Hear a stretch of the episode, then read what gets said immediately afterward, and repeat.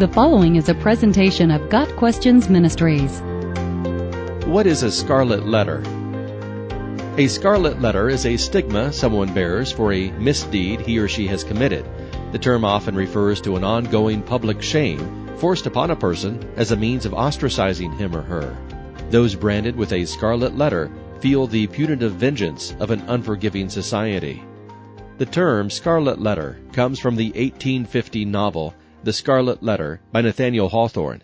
In the novel, a woman named Hester Prynne, a resident of colonial New England, is convicted of adultery. As punishment, the Puritan community she resides in requires her to wear the letter A on her bodice for the rest of her life. Hester, far from being cowed by her punishment, embraces the symbol and wears it proudly. On every piece of clothing, she sews an oversized scarlet A, decorated with fine embroidery. One of Hawthorne's points in the novel is that external punishment meted out by man is insufficient to change the heart.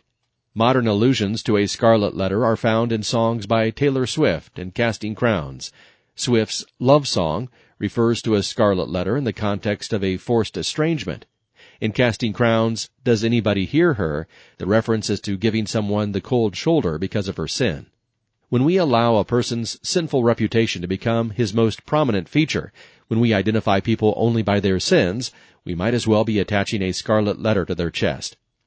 We are called to take the good news of Jesus' salvation to all the world. The pariahs of society need to hear that there is hope for them. Jesus set the example in this as he was seen eating with the sinners and tax collectors, Mark two, verse sixteen. In response to the criticism he received, Jesus said, "It is not the healthy who need a doctor, but the sick. I have not come to call the righteous, but sinners," Mark two, verse seventeen. In John chapter eight, when an adulteress was brought to Jesus for public condemnation, Jesus had several options. He could have ostracized her. He could have humiliated her. He could have thrown the first stone. He did none of those things. Rather, Jesus forgave the woman's sin and commanded a new life. "Go now and leave your life of sin," verse eleven. The wonderful truth is that Jesus removed scarlet letters. There is now no condemnation for those who are in Christ Jesus, Romans eight, verse one.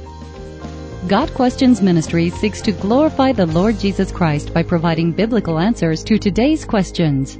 Online at got questions dot org.